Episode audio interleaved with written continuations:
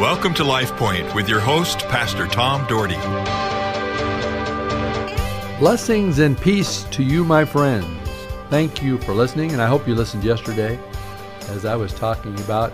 I was talking from a book called Good Faith by Gabe Lyons and uh, Kinnaman. And it, it was a great book, and I share some things, and some of the quotes I share today are from from that book. But I also share, most importantly, from the Word of God, which is transcending, which is changing our lives. And I want to finish what I started yesterday. And so if you didn't tune in yesterday, you can certainly pick up today. And you can also go back online and listen to yesterday's if you'd like, KBXL, The Voice, and look up Life Point and archives, and all the shows are there.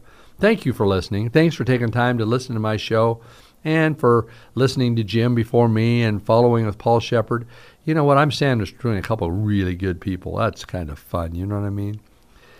Lord, love you. Thank you. Bless this time. In Jesus' name. Amen.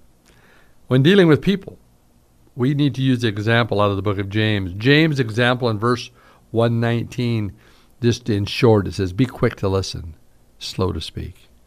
Quick to listen, slow to speak. Many times we take defensive modes and we respond before someone gets words out of their mouths and quench the door that God has opened for us. I have to work hard myself on this. When someone is so wrong spiritually and biblically, I want to react swiftly instead of hearing them out and asking God for wisdom to share with them. And it's not easy. It's not easy just hearing them out because we don't want to close the door that God has opened. You see, God opens doors in many of our friends' lives and in many people's lives. And we want to step through that door. You know, James chapter 1, verse 26, seven verses later says, Keep a tight rein on your tongue. Keep a tight rein on your tongue.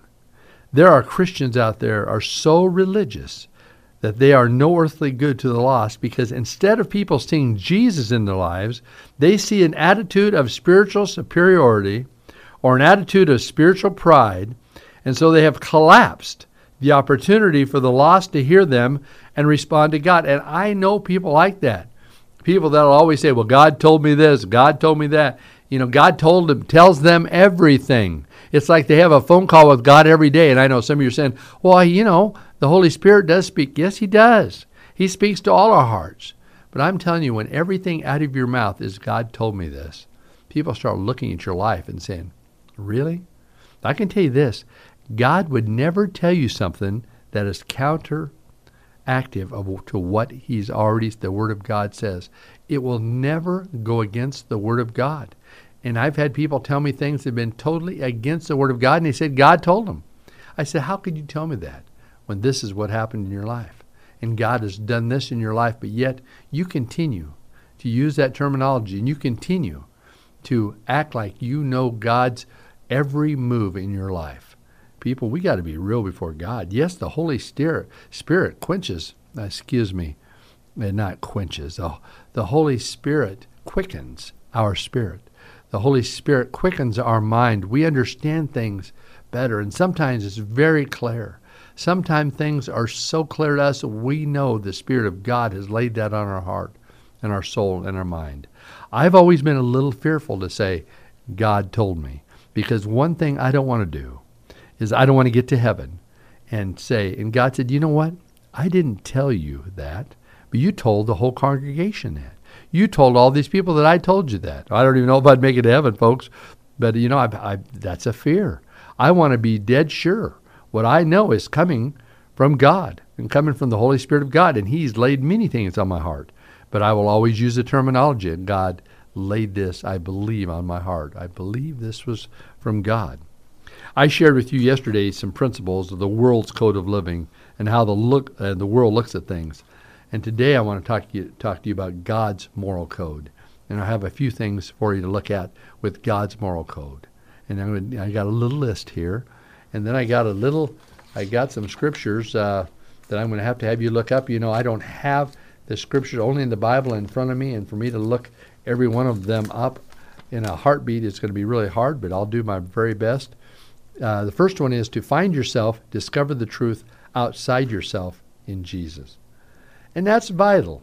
We need to find ourselves in Jesus. That's the truth. Discover the truth outside yourself in Jesus. Jesus knows you. He cre- uh, God created you, in His likeness, and Jesus knows you inside out. 2 Timothy 2:15 says, "Do your best to present yourself to God as one approved, a worker who does not need to be ashamed and who correctly handles the word of truth." Finding out God's truth is vital to who we are in him. Do you know the truth of God? Are you living in that truth? Number 2 of God's principles, loving others does not always mean staying silent. Sometimes people say, "Well, I'm a great Christian and this and that, but I just don't say anything about it. I don't take the opportunity to share. And that's okay because God knows my heart. Well, God knows your heart. He knows all about you. But I really believe God will give you the boldness. The Word of God tells us the Holy Spirit will give you boldness to share when you can't share on your own. Oh, there's been times I've been shy or times I haven't felt like I've known what I should share about. But that's exactly what Paul was talking about in the, the scripture we used the other day. You know, he was saying, hey, I don't have all the answers but I allow the Holy Spirit to direct me. Well, listen to Jesus' words in Matthew 5 14 through 16. You are the light of the world. A town built on a hill cannot be hidden. Neither do people light a lamp and put it under a bowl. Instead, they put it on a stand, and it gives light to everyone in the house. In the same way, let your light shine before others, that they may see your good works and glorify your Father in heaven. People, the world needs to see Jesus in our lives. And God gives us many opportunities to live Jesus, to talk Jesus, and to show Jesus. Do you take those opportunities? Are you taking those opportunities today? Will you take those opportunities at work this morning and this afternoon? Will you take the opportunity with your family this evening? Then the third thing is the highest goal of life is giving glory to God. Giving glory to God. Giving glory to God is essential.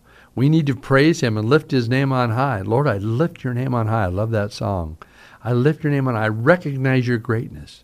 I recognize you walk with me and talk with me, and you lead me beside the still waters, and you restore my soul. Thank you, Lord. And the fourth thing is joy is found not in pursuing our own desires, but in giving yourselves to bless others. Many listening today have blessed people because you are following the Lord. I have many in my church that have been gracious in giving and blessing others in the needs of the world.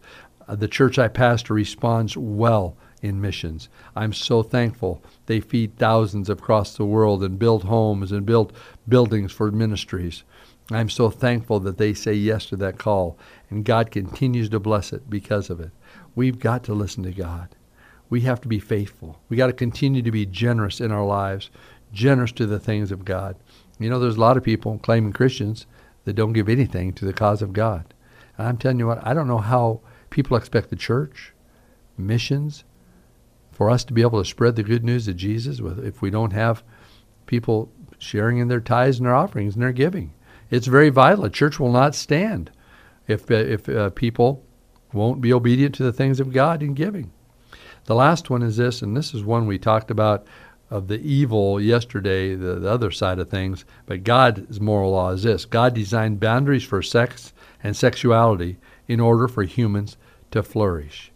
He has given us the ability to make good decisions. He has given us a moral compass to live by, to live inside the walls of our marriage and our sexual relationships. The Word of God makes it clear in the Word of God that it, no immoral person will inherit eternal life.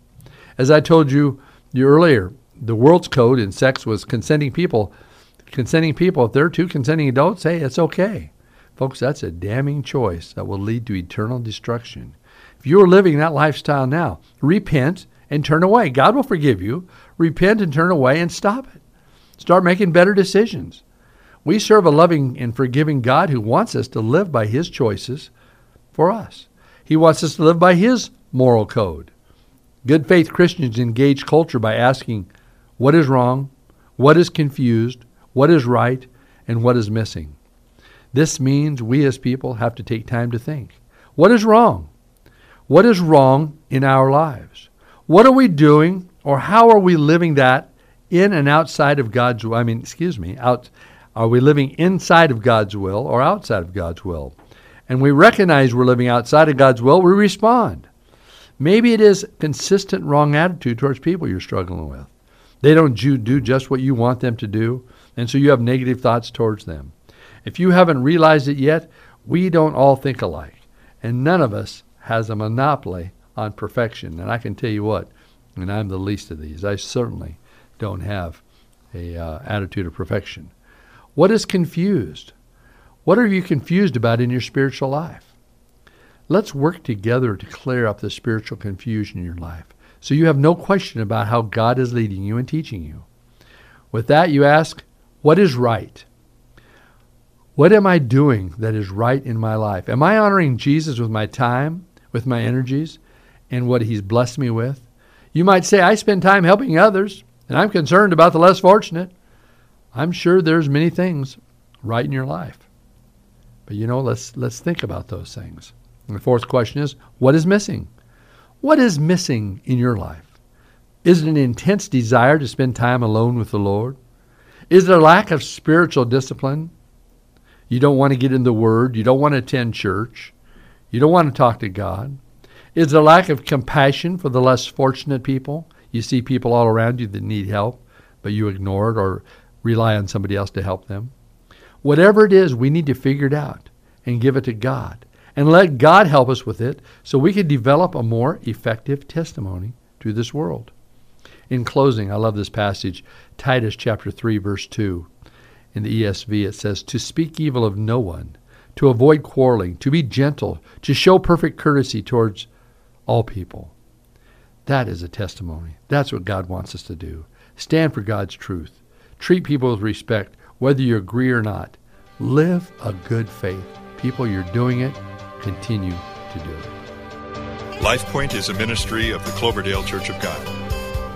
If you would like a copy of today's broadcast or would like more information about the church, please call us at 208 362 1700 or write to Cloverdale Church of God, 3755 South Cloverdale Road, Boise, Idaho 83709. You may also visit us at our website, www www.cloverdalechurch.org. Thank you for listening and have a blessed day.